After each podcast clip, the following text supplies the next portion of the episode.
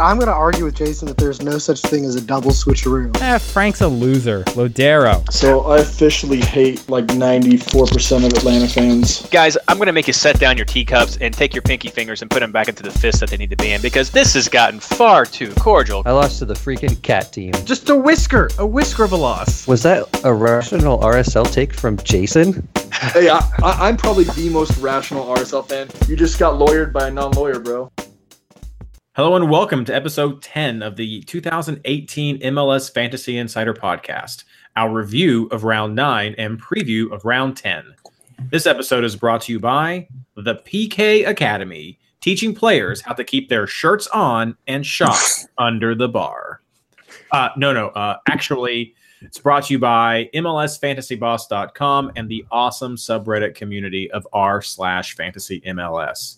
I'm your host, Reed Connolly, and tonight I'm joined by regular co-hosts Blaine Riffle and Michael Denton, and we'd like to welcome our special guest, Parker Cleveland. How is everyone tonight? Hello there. Doing well. Doing great, yeah. Great.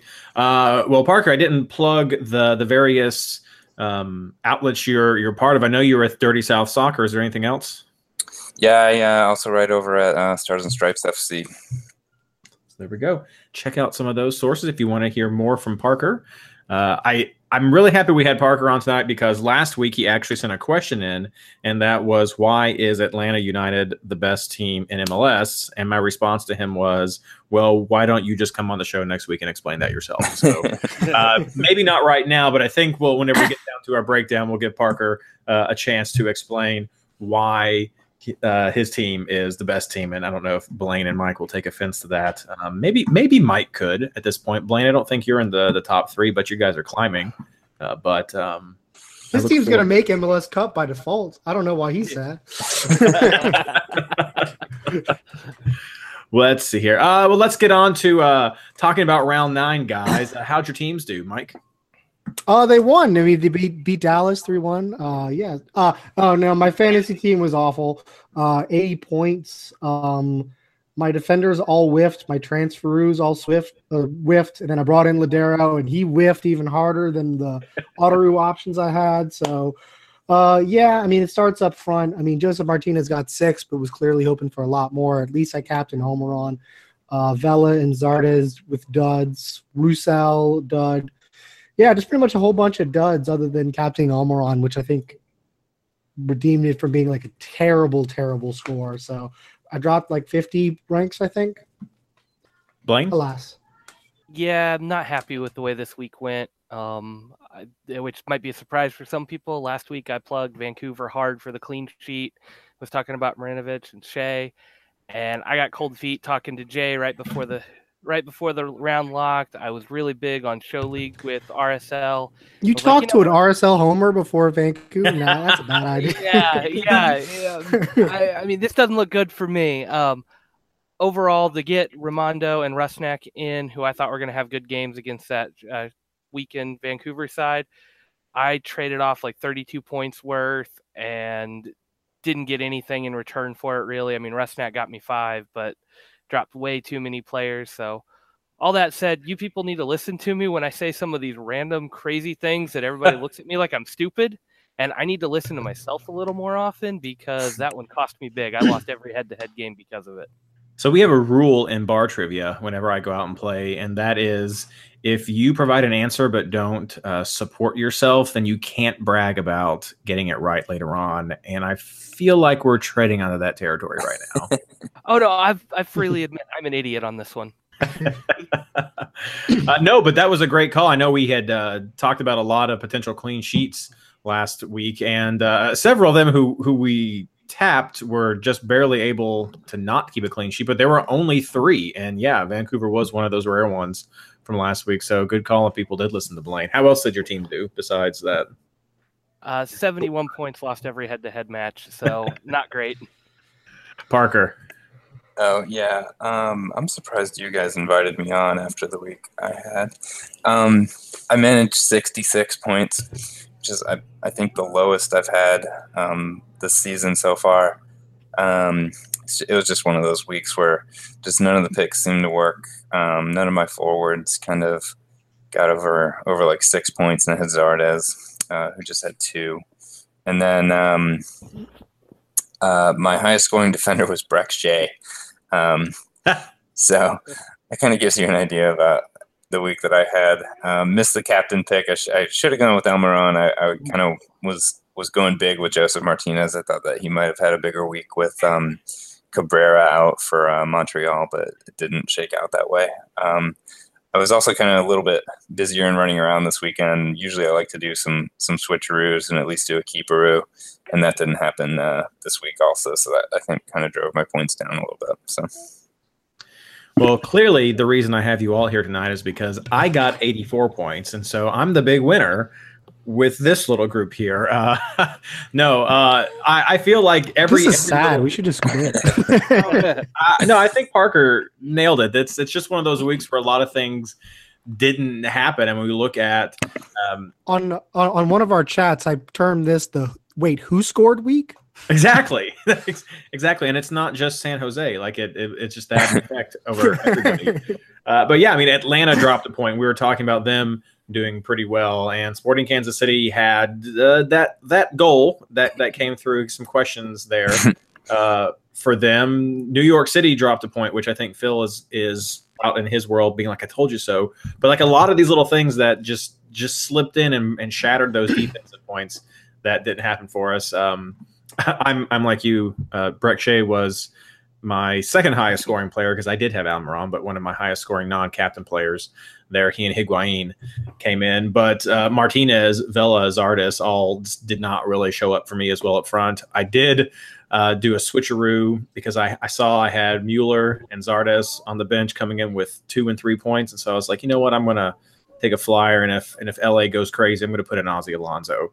Well, they got me four, so that was that was better, but uh, it was it was positive. It was positive, but yeah, rough rough round. The, the average was sixty one point five points. So I feel for people. Um, if you hit triple digits, you did you did really well this past round. Uh, even in our head to head league, which I'll get to in a second, we only had one player hit triple digits. So it was just a rough week in general, even at the top levels of the league. Um, I I think I stayed fairly steady, Mike. Like you, I don't really know without the green arrows. I'm not in red arrows. I'm not really sure. Still in that like mid 200 range. So, um, so interesting round, uh, fun round. Lots of goals do make for for some great soccer. Let's break down though what you can take away from round nine fantasy perspective. Starting up north, uh, still without Kei Kamara, Vancouver ends their three game losing streak, beating Real Salt Lake two to zero.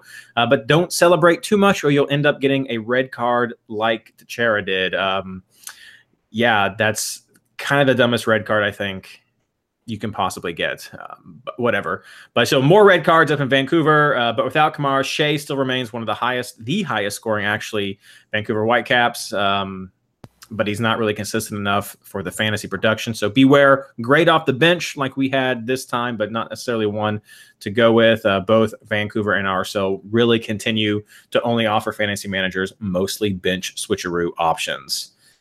Um, starting XI, the starting 11 regular Almiron gave us an expected performance, I would say. F- 15 points, 30 if you captain him.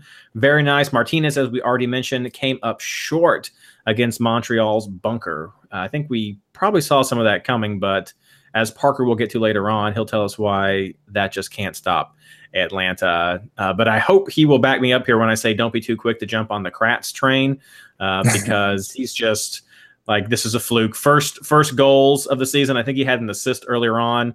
Uh, so don't look at this as some sort of cheap option. Do keep an eye though on Barco. Uh, he's down to eight million now, but he and he continues to get excellent passes. So they're not connecting yet for goals, but I believe he got two bonus points from making six key passes. So this is definitely a guy to keep on top of. Remember, Barco Watch was there for a reason. Don't uh, don't get stealth when he comes back in and start scoring those big points.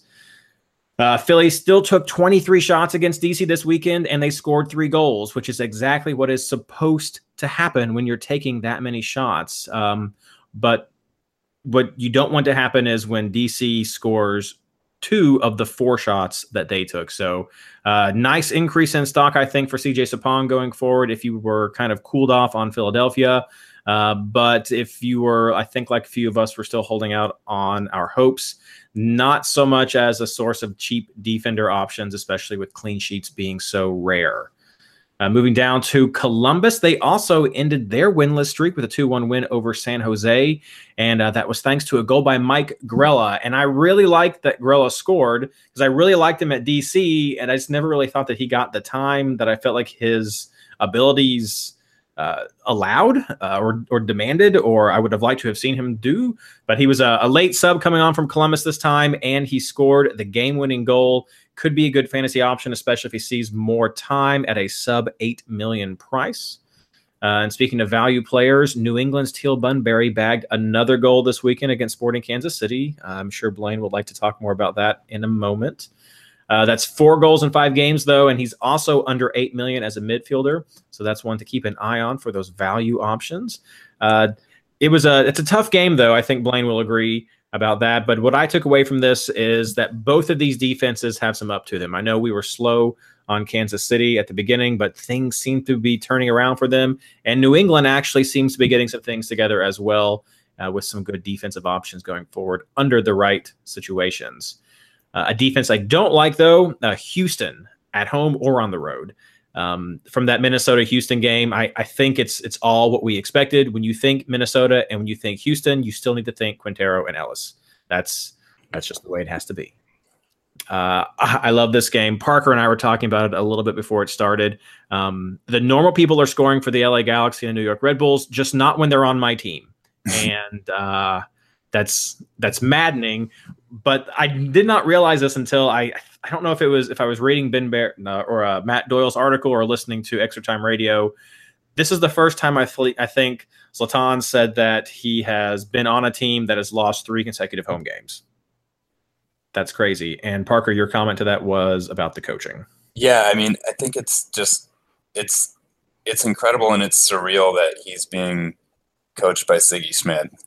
Like, it is just like I just can't imagine them standing in practice and like Sigi kind of like walking up to him with his hands on his big belly and like you know shuffling around and pointing to him about where to go in the game and stuff. And Zlatan, you know, who who like famously hated playing for Pep Guardiola is like listening to this guy and is like is like I'm Zlatan Ibrahimovic. There's no I'm doing what I want. I will tell you what I do. I got um, called out on Twitter for uh, mispronouncing his name, and so I've, I've, been trying to do better with. I believe Zlatan is is the better pronunciation, but I I don't want people to feel like they can start calling us out on Twitter to have us pronounce people's names correctly, because then we have to pronounce everybody's name correctly, and I just don't know if that's the direction creatively people want to see the show go.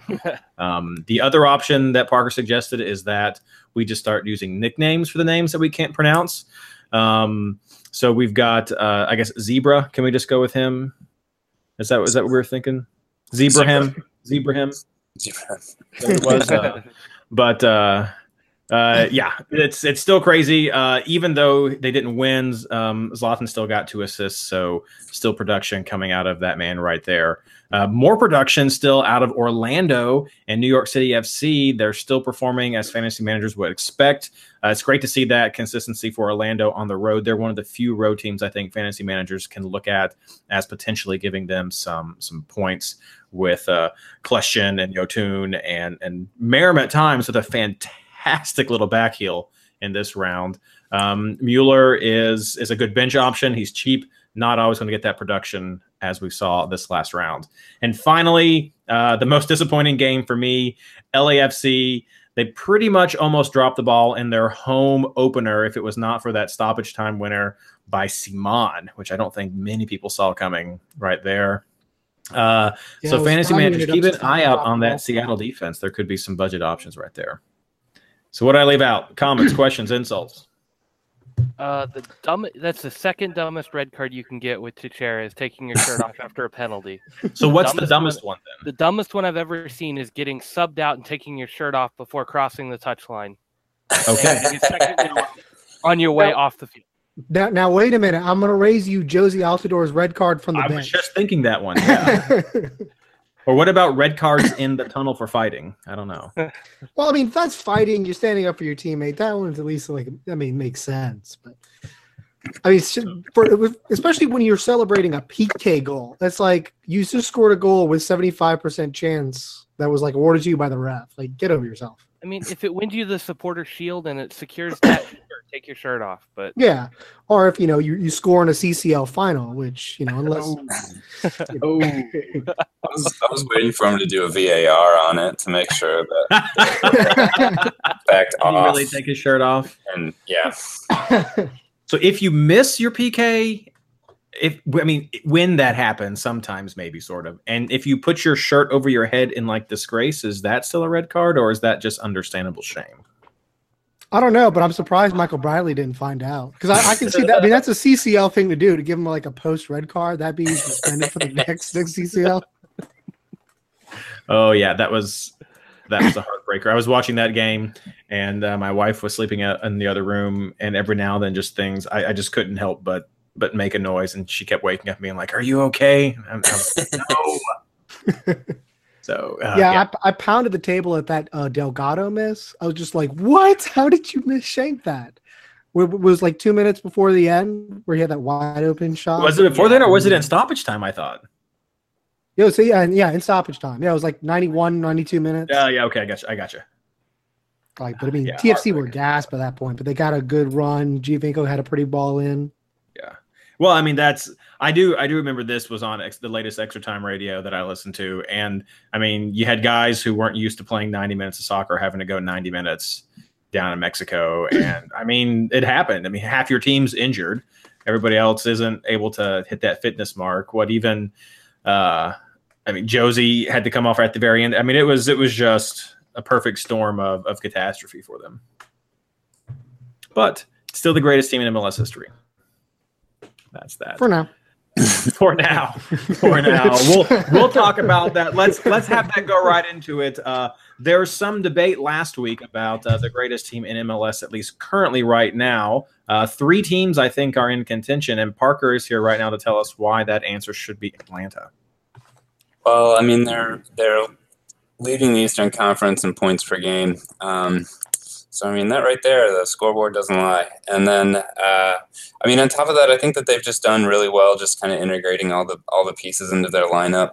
Um, and Tata Martino's definitely been a little bit more adaptable with with the formations that he's put out. I think last year we kind of saw that. You know, he he kind of ran out a, a four two three one that played a little bit like a four three three, um, and he just wanted to keep the same 11 players in the lineup week in and week out. And, you know, because of injuries and some other things this year, you know, you've kind of seen a little bit more of Atlanta's depth where, um, you know, he's been able to kind of find a use for Chris McCann, um, who, if you kind of, if you take away that Houston game, has been great, kind of playing left center back and, and left, uh, left wing back a little bit um, for him when the, the kind of situation calls for it. He's really shifted to that that three five two formation.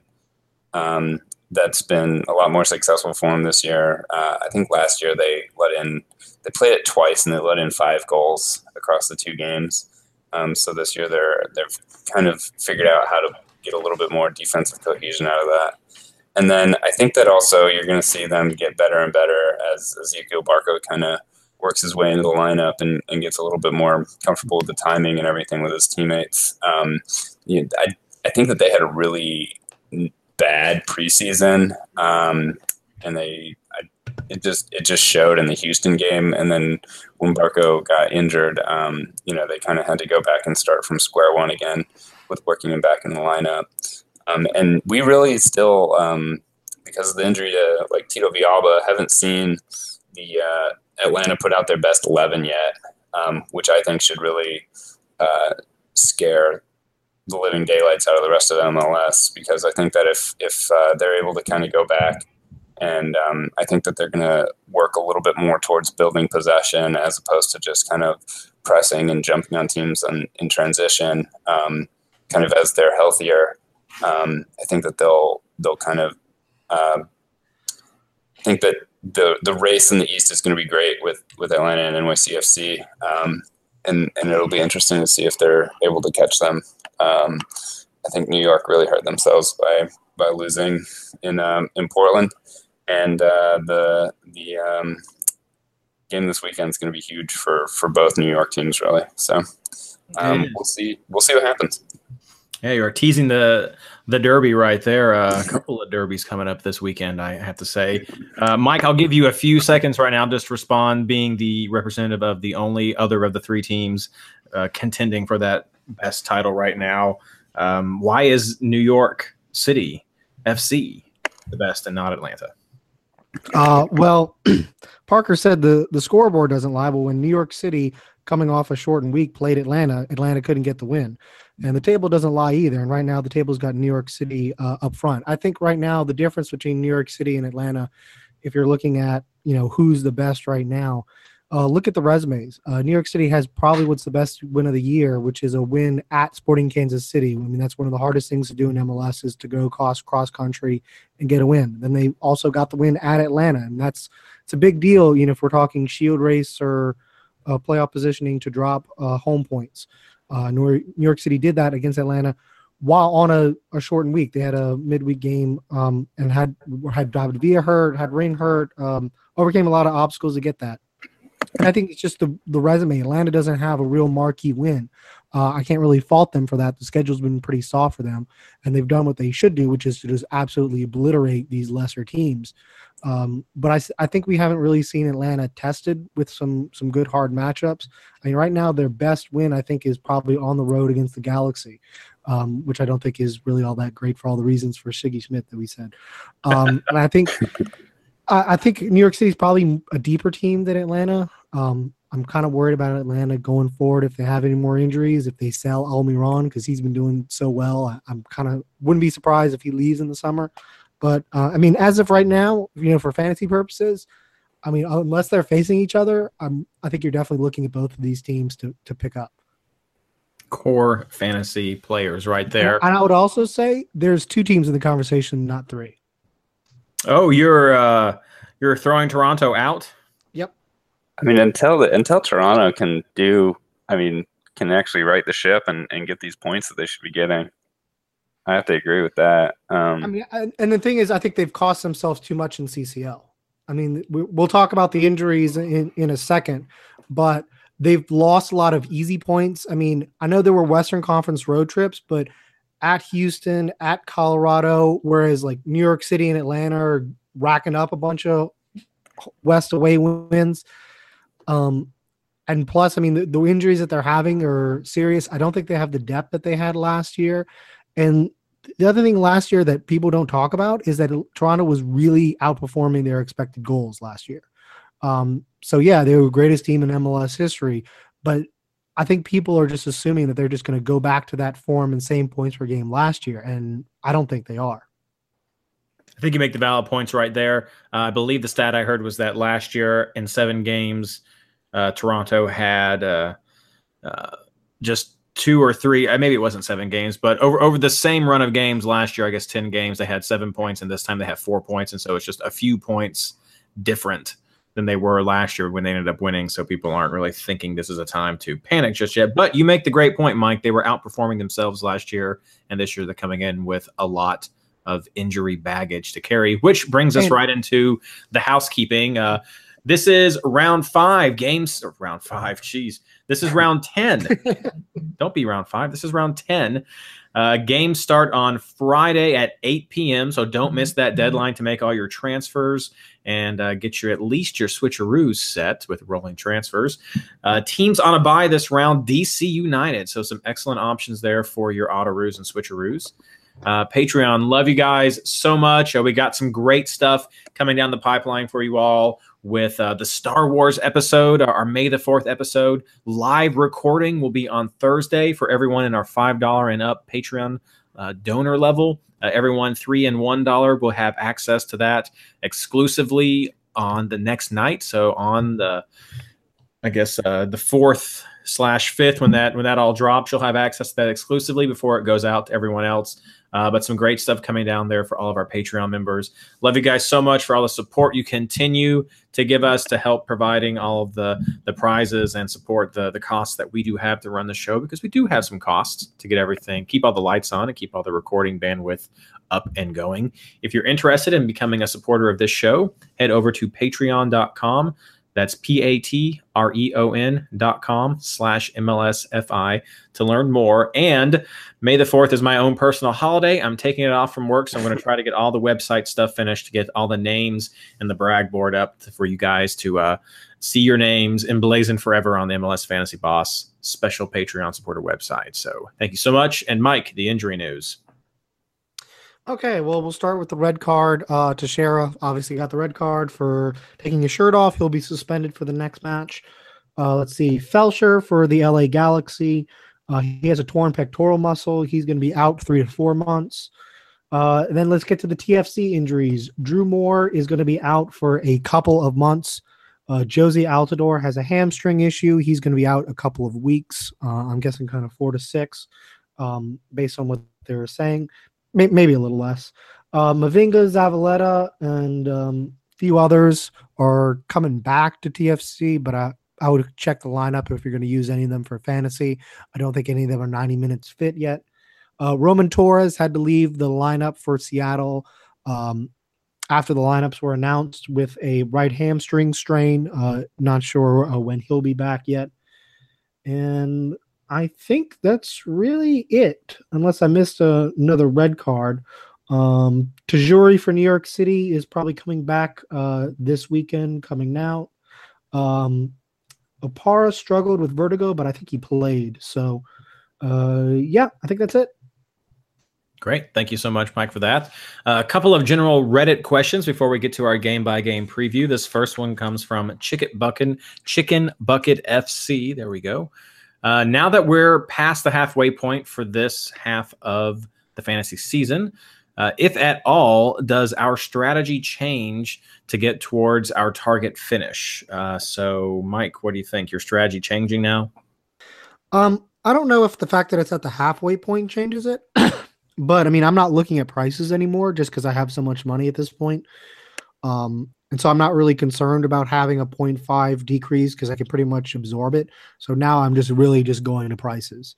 Uh, is it not not the prices to expected points? So um, that's really the only change I've had from the beginning of the year. You know, I'm just kind of trying to pick the best 11 and the best switcheroos and all that.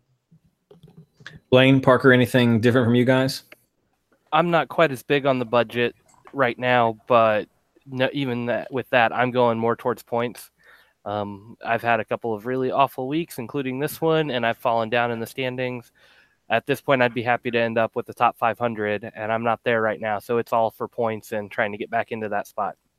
Uh, I I'm gonna kind of try to focus a little bit more on on kind of doing these roster moves uh, a little bit more proactively and try to get a little bit more going with the switcheroos and things like that. I think I've been kind of sticking with just um, you know, on, on weeks if I'm not able to kind of be on top of my team as much, uh, um, you know, sticking with just just an 11 and then keeping scrubs on the bench. And I kind of think that working in those bench players a little bit more and having a little bit more strategy might be a little bit more effective for me. Second question comes from Overscore, and he wants to know how beneficial is it to load up on Friday night, and I've added in Wednesday with the upcoming double game weeks players on your bench. Uh, I love seeing their scores early and being able to strategize around that, but I often wish I had a bench spot open later for a risky player. Uh, I'll start out this one since I didn't answer last time. I feel like you can do both. Uh, I do think it's very beneficial to have uh, at least a couple of those guys, one or two on your bench to try to get some of those early scores if you like the match. Like Blaine talked about heavy last week, those Vancouver players versus RSL. Uh, if you don't have it, I think it's still worth having at least one. But I I like having that bench spot open or the the uh, field spot open myself in case you have to make a change. Like once you see them not performing, um, you can throw in like uh, in my case an Alonso, which got a, an extra point, but you can still make that maneuver and and you can even leave that spot open on your bench if you want to try to throw a guy in like a, a late auto option as well. So um, I I think it's it's still beneficial to have at least two players during a uh, potentially points heavy first Friday night or Wednesday night game. Uh, so a, a, nice a nice game right there. If not, I think it's worth at least having one. What about you guys? Yeah, um, I would say the benefits for this are twofold here. Uh, if you go back to the example last week, Marinovic was not the cheapest of keepers, but he wasn't expensive by any means. But with the way defenders are going, uh, Brek Shea was the other one I was really looking at, and I know a couple Reed and Parker both had him, and he did well for him. At 5.3, with the way defenders have been playing, that is a huge find right there. And that frees up, you know, he's going to auto sub in for your defense. Now you only need to really have two defenders on the field, and you know you're going to get a happy score. So now you can actually shed one of your defenders that you may have had on the field and go, I'll throw him in another switcheroo or Autoroo. Or you can start saving money at other spots. I know for a guy like Mike, money's not a big issue, but sometimes that extra two to three million, or if you can do that twice, is the difference between an eight and nine million midfielder and another premium midfielder that's pushing 11 or 12. So you get those early scores, you see it, you have time to react, but you also really can save a lot of money on the bench that way, knowing who's got what scores already locked up. So is anybody anti early game players? Just if the matchup's bad. Yeah. I think that's kind of like our our cheap answer for everything. Well, look at the mm-hmm. matchup and see. But I think for this, it really does. It does matter if it looks like it's going to be a bad matchup or even an even matchup. It may not be worth investing a whole lot in. Maybe maybe one player. And and you don't have to like box yourself into that first night's game. You know, you can always have. There's always an early Saturday game. You can kind of use that instead if you know the Friday night game is not as good and kind of go down the road. Um, I mean, I think you probably just prioritize what is the really good early matchup, you know, if there is one, and just Yeah, kind of use point. that. Great point, indeed. And All right, guys. Well, thank you so much for answering those questions, and thanks everyone who submitted the questions online. A couple we didn't answer because I think we're going to try to get those worked into our game by game preview. So let's start out with Toronto versus Philly. Mike. All right. Uh, well, uh, you know, they're done with CCL now. Um, we talked about all the injuries, uh, and I bagged on them a lot and think they're, you know, going to have a lot of problems. Not this week. They're at home against what I think is probably one of the worst teams in the league with one of the youngest defenses in the league. Um, quite frankly, I don't respect Philadelphia. So I think you should load up on Toronto players. I think Giovinco is a captain uh, pick for this week. Uh, I know he's trying, he's kind of struggled a little bit without Jozy, but I don't think Philadelphia's defenders are going to be able to do anything with him. Um, not a whole lot of great options in midfield. I guess we'll see if Vazquez uh, plays. That may be a spot for um, some Autoroos. Um, but I, you know, I think Bono for keep in a keeperoo is, is a great choice this week. See if he, they can keep the clean sheet. Um, I mean, just because Philadelphia scored against uh, DC doesn't really give me a whole lot of confidence that that's their their offensive cha- uh, problems are solved. So uh, I think Toronto wins this probably three nothing. Wow. Parker, Montreal versus New England. Yeah. Um, so, I mean, kind of looking at this one, I think it should be interesting. New England's um, kind of really been a, a surprising team, I think, uh, to this point in the season. Um, and it, it kind of seems like they've uh, even tried pressing a lot more than, than they did last year. Um, and it looked like just watching Montreal the last couple weeks that they, um, you know, they they kind of had a good game plan against Atlanta, but it just sort of fell apart in the end. Um, but they're really not looking to kind of possess the ball or anything. Um, so kind of where you have this this pressing New England team and then a Montreal team that that more wants to counter anyway. Um, I think that it'll be interesting to see if they just give New England the ball and see if uh, they can they can break them down again.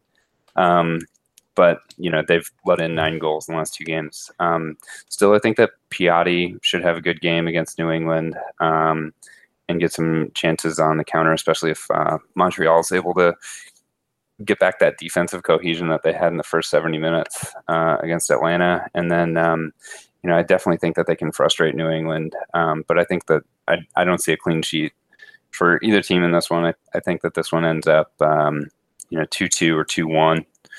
Um, as far as kind of uh, your picks, I think you're going to be looking at Piatti, um, uh, Jeisson Vargas uh, for Montreal. Also, um, he's been pretty good for them this year, and, and he's a little bit of a uh, less expensive option uh, compared to Piatti if you're looking for one of their attackers. Um, and then with uh, New England, I think you're looking, you know, their forwards. Um, Cristian Penilla, and Teal Bunbury. Um, I think Bunbury might be listed as a midfielder.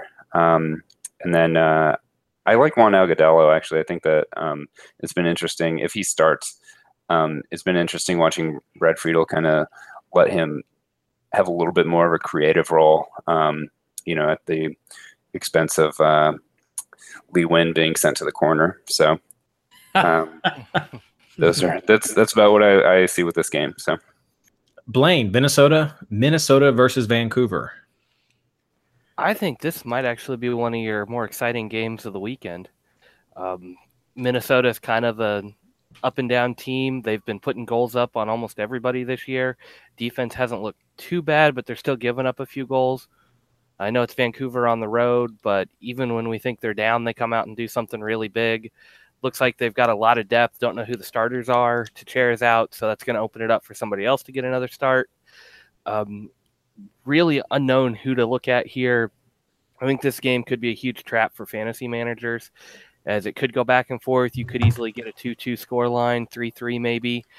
Um, I could see both teams actually getting a shutout with the way the offenses tend to go. I don't think Minnesota's going to get shut out, but I mean, there's still a possibility there. Um, only guys I'm looking at here are Ibson and Ramirez from Minnesota, and maybe Davies for Vancouver in one of those bench auto spots. Yeah, he's down to 6.1 again. And when you don't have some of the other attacking options, he can be the go to guy. So possible bench options here, but I don't see too much in this game. I'm going to go ahead and say a 2 1 Minnesota scoreline. Mike, the other derby of the weekend uh, New York Red Bulls versus New York City FC. All right. Well, let's let's talk about this derby, as Reed says. Um, this is one that you're going to know in the first five minutes how it goes, but it's always kind of hard to tell before that. Uh, if Patrick Vieira tries to come out with his usual style, I, I think the Red Bulls will have success and, and have a pretty uh, pretty strong win against New York City. Now, if Patrick Vieira does what he does, did last year and play more defensive, more compact, kind of do what uh, teams have done against Red Bulls in the playoffs and just kind of invite the Red Bulls to try to break them down, I think New York City will have success and at least get a result, if if not the win. Um, so I think for if you're looking for fantasy wise in these on either team, um, Bradley Wright Phillips does like to score against New York City, but I would have pretty much anyone on either side as part of Autoroo, Transferoo um, options. I mean, it is one of the early games, so you can have them on your bench, kind of see how it plays out because this is kind of a weird one.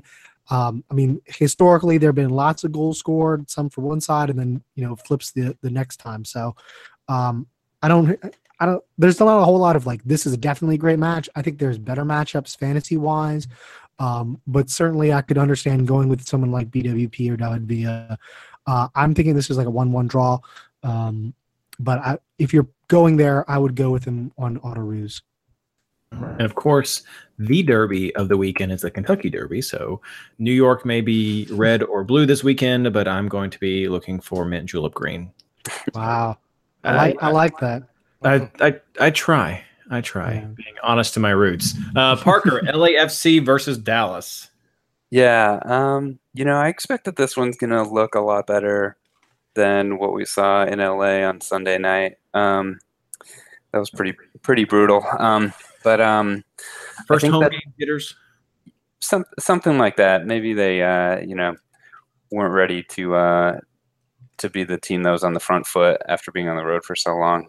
Um, but um, you know, I think that this should be like a, a pretty fun open game. Both these teams, um, you know, Dallas at least likes to play a little bit more of an open style, and um, you know they should. You know, I, I kind of think that Seattle's still struggling, and I think that their response to it was just to clog up the the midfield, and and it was just kind of a, a mess of a game um, for them last week. But um, I I think that uh, Dallas is definitely a little bit more cohesive and fluid in their attack than Seattle, and um, I think they should be also able to move the ball through the midfield a bit more with, um, or at least try to with LA. Uh, not being strongest in, in defensive midfield. Um, and they could have some success, especially if um, Laurent Ciman decides to go on some adventures as he's prone to from time to time. Um, I think LA should uh, have some trans- chances in transition, though. I think if you know Bob Bradley gets them back to doing what they had been doing really well in all those road games, where they were just kind of sitting back and absorbing pressure for a little bit, and then just uh, jumping all over teams, um, it it could be a pretty good game for them again. Um, I um, I like I've liked what I've seen out of Carlos Vela a lot this season. Um, it's been interesting to see kind of that he's he's sort of played as as the number ten and dropped in the midfield some to find the ball. Um, and I like that also, obviously from a fantasy perspective, if he's going to get you know kind of some of these extra points that your your um, forwards and strikers aren't necessarily getting. Um, so I mean, looking at this one, I kind of think you'll see some goals. I think uh, you're looking at another like two one or even two two game, kind of depending on if LA's defense um, is able to uh, to hold up again. Um, I think fantasy picks you you're looking at these big names for LA, Vela, um, Rossi, and Ciman. Um, if you feel lucky, Ciman, and then um, Jordan Harvey is also seems like he's getting some good starting time, and he's cheap. Um, he's under five, I think. Um, so he's he's at least one to look at. Um, I've got him in as a uh, switcheroo this week. Um, for Dallas on the road, um, even though I think that they'll they'll have a good game, I I really just think you're looking at Lamah um, this week for them. So that's my Dallas pick. Blaine, Seattle versus Columbus.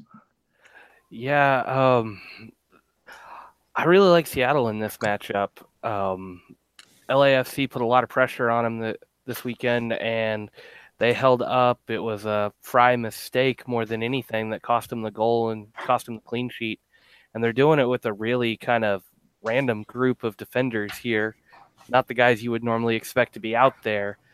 And I think they can replicate that at home against Columbus this week.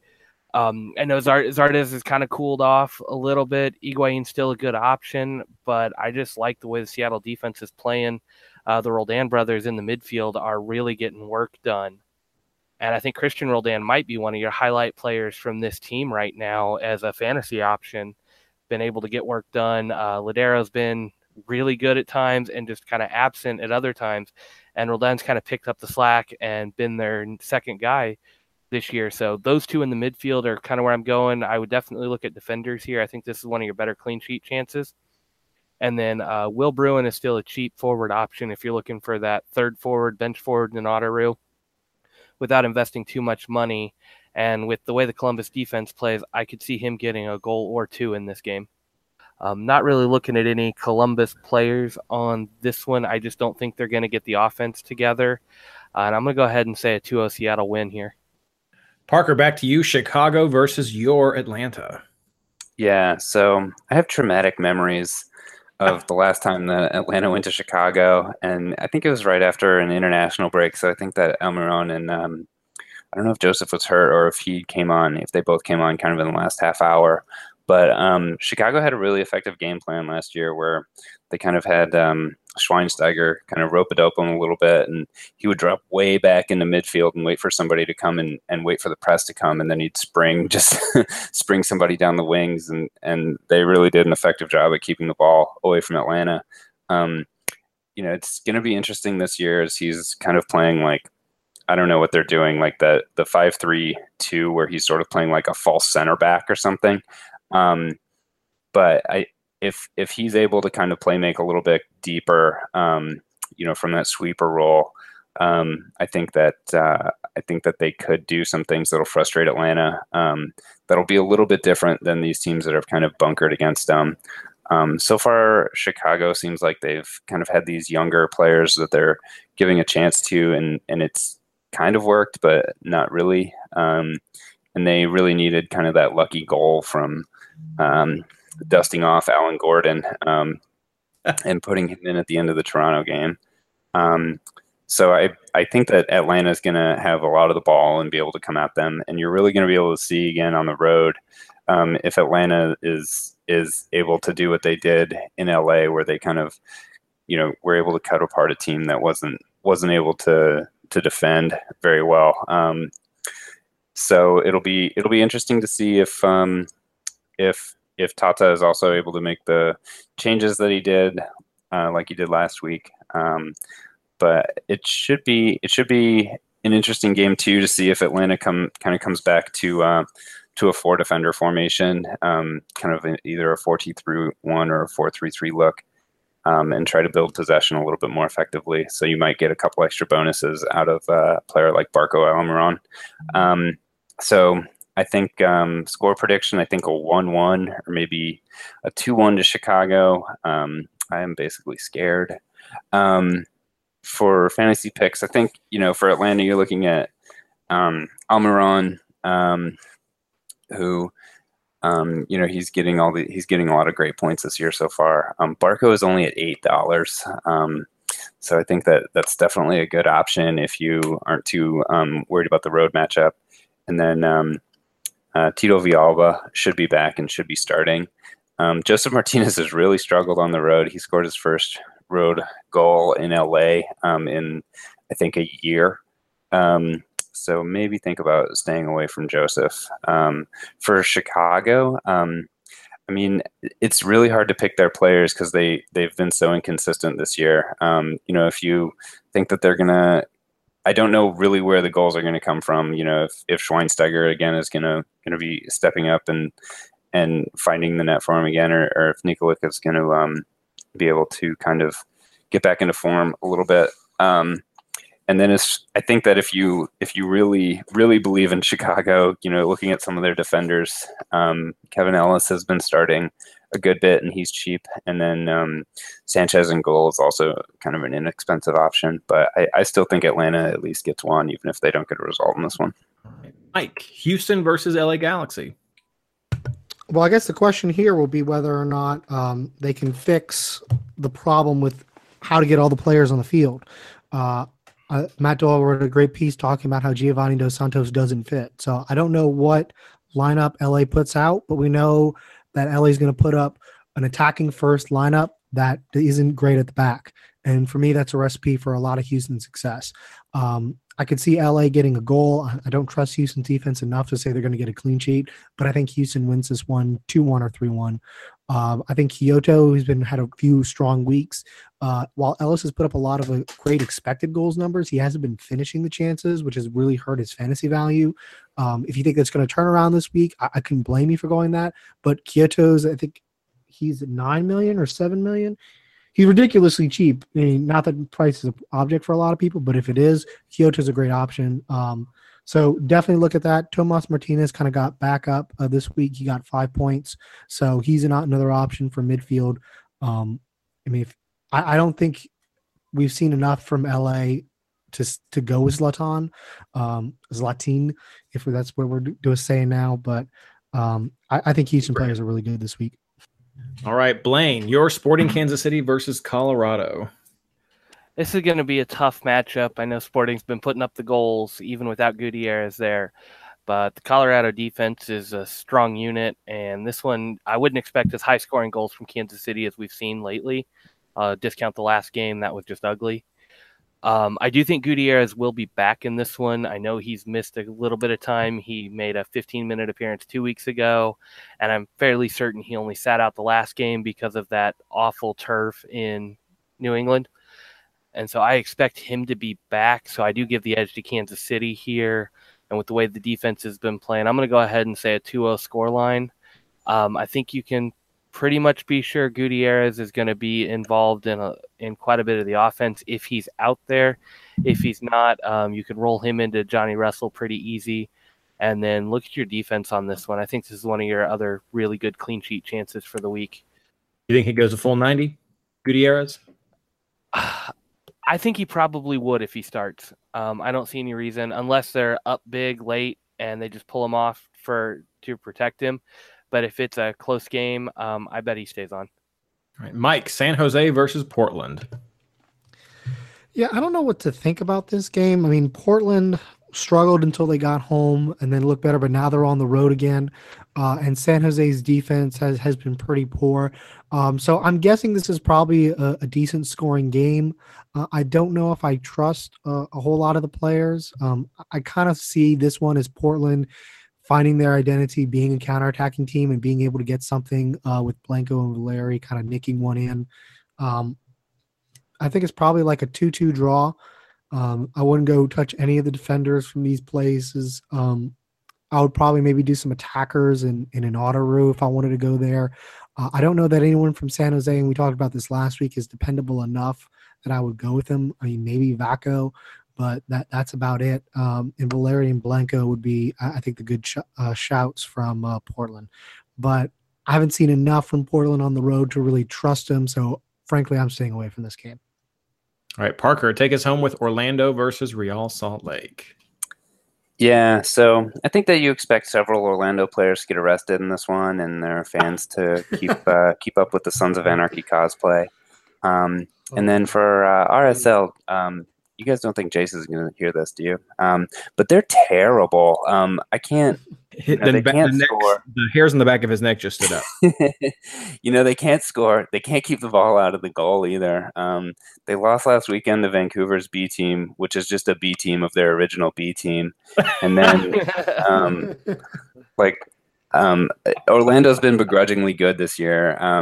You know they've put together just a not embarrassing season to this point, and um, kind of to that point they've uh, they've matched half of their win total from last year with five. Um, so good for them. Um, uh, but I, I think that they're going to come out and be able to just run all over um, Real Salt Lake, and and it really won't be close. They've done some good things, um, and I, I think that uh, Jason Kreis has done a good job of kind of working all of the new pieces that they've added um, in the offseason together, and they've they've kind of found a good rhythm. Um, I think that this is one of those those just blowout games where Orlando comes out and like hangs three or four um, on Real Salt Lake, and I, I think that you even see a clean sheet um, in this one. So uh, fantasy picks, I think um, you know as long as he doesn't miss any penalties, Sacha Kljestan should uh, have an okay game. Um, and that's also as long as MLS doesn't decide to stop counting hockey assists. Um, Dom Dwyer is going to do do his thing where he's the American Diego Costa and flop over in the box while beating on defenders, and he's at home and should get away with a lot of that. And then um, defensively, um, Lamine uh, or Lamane uh, San, um, I think that he's he's definitely a good pick. He's kind of worked his way into the starting lineup, um, and I even like uh, Joe Bendik in goal. Um, I think that this, like I said, it's a good a good shout for a clean sheet. Um, I think um, you know if you really have a lot of faith and think that RSL finds their form in this game, I I don't. Um, but um, if you're a hopeless homer, Albert Rusnak uh, could have a good game. You know, you're looking at him and, and Joao Plata. But aside from that, I think that Orlando gets their chances, um, and so I'd stay away from their defenders. All right, thank you guys for those game breakdowns. Now, time for our chalkboard picks. Mike, who are your keepers? Uh, I have Bono as the first part of the keeperoo. Um, second part of that, if he doesn't, if that doesn't work out, is Tim Melia. Parker. Yeah, um, I have um, uh, Bono and um, Bendik. Blaine. And I've got Bono into Frei. Defenders, Parker. Um, so I've kind of got a lot going on. Um, I like Toronto, so I've got uh, Van der Wiel, um, Sane, and then uh, Powell and Harvey. Blaine. Um, right now, I've got Morrow and Marshall in there, and I don't know who my other ones are going to be. It's fair, I guess. Yeah. Defenders have been some of the hardest ones for me to choose this year as well. And I've been I've been really rotating my defenders hard depending on how game weeks go. Uh, I've got I guess I can expand a little bit. I've got Morrow in there as the early part of an auto and if he gives me the good score, that'll free up some money to do other things. Um, but he's going to be in that auto spot, so if he really does poorly, I may have to shift some money around and figure out what's going on with the rest of my defense. And that's one reason why I haven't been picking a defense until the last minute, and it sometimes hurts. But if you hit that auto right, it really pays off well. Mike. All right. Um, I have Zusi, Waston, and then in the auto Autoroo right now is Van der Wiel and Ciman. All right, midfielders, Blaine. Um, for sure starting this week because I'm not going to second guess myself again. I've got Almiron, Piatti, Gutierrez, and Yotun. And Mike. then I've got Osorio on the bench in an auto spot right now. Uh, yeah, I've got um, Valeri, Yotun, Schweinsteiger, and uh, right now I have Delgado, but it's, it's kind of basically like a whoever, whatever Toronto mid starts placeholder. Parker. Um, I've got um, Valeri, Piatti, um, Johnny Russell, and uh, right now I have Barco. Hmm. Forwards, Mike. Uh, Giovinco, Dwyer, and Quioto. Parker. Got um, Gio, Elis, and uh, Darwin Quin- Quintero. Blaine.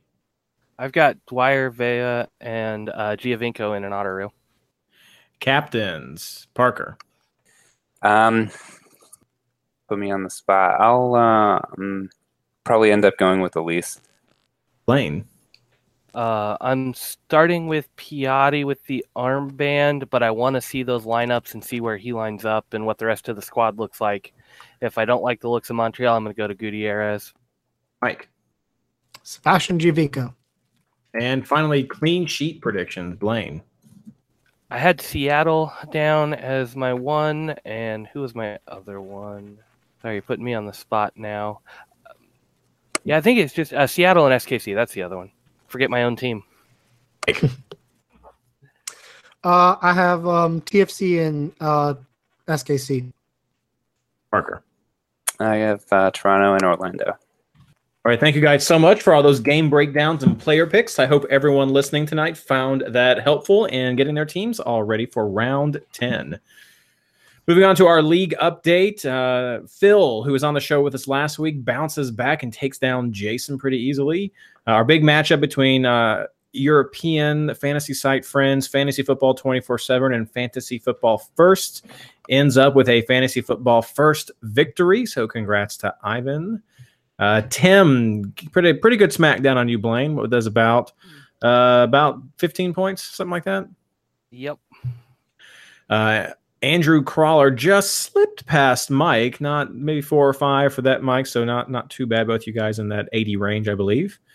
Uh, I got taken down by older goaler pretty easily. He was uh, maybe about 10 points more than I had this round. Uh, but the top scorer, as we mentioned earlier, only one person got over 100 over i mean three digits over double digits so ryan anderson who writes the stats articles over at mls fantasy boss had 101 points so congrats man for that um, you're not in our head to head are you parker Um, that's a good question. I haven't been looking so much at the head to head. that's where it's at this year i feel like. I had several questions. Uh, my the most fun question i had on twitter was someone sent me the picture of their head-to-head team versus the other head-to-head team which i hate that you can see the other team right now but they said hey i'm already winning by 10 points. Uh, we each have two slot spots left. If i just switch my players to be the ones that they have so i'm guaranteed to win is that a dick move? And i was like yeah but do it. So um, and it was for Simon. So I mean, it ended up it would have worked for him. He did. So hope that worked out for you. But yeah, uh, head to head's been a lot of fun this year. I think maybe maybe it's more fun because you can see the other team. I don't know. Weigh in on that. Tell us how your head to heads are going. Uh, and then, of course, things are going crazy over in the uh, Patreon league that we have. It's not a head-to-head league this year, just because of some of the restrictions that we had. But uh, it's it's going back and forth. Alex Bruni and Alex Rosheim are bouncing back and forth between first and second place. They're pretty close with Chicken Bucket FC and change name there for Alex Rosheim. That is all that we have for the show tonight. Time for our final plugs, Mike. Um, it's a two-year anniversary of MLS Injury News, so just thanks to everybody who's uh, supported that uh, Twitter account, and thank you all so much for the help you've given me over the years. Blaine. Yeah, just keep looking out for the articles on MLS Fantasy Boss, and look out for the May the Fourth episode coming up. I think we're gonna have a fun one for everybody. Definitely. Oh yeah. Parker. Yeah, check me out on uh, dirtysouthsoccer.com and over on um, Stars and Stripes FC. Um, we're doing a little bit more MLS coverage this year in Stars and Stripes, so I'm doing a weekly post kind of looking at uh, Americans and MLS. And of course, you can catch everything I have over at MLSFantasyBoss.com. I also write a weekly picks article over at MLSsoccer.com. Uh, lots of times I appear on Sirius XM Radio with Jason Davis for uh, the Free Talk Fan Friday that they do on the United States of Soccer. And uh, then head over to r slash fantasy MLS, the subreddit over there for a great fantasy community that's got all kinds of uh, stats and and polls and, and just great little articles that people submit, uh, all community driven. So it's a great time. And I hope you all enjoy all of that. And I hope you enjoyed this episode. Good luck.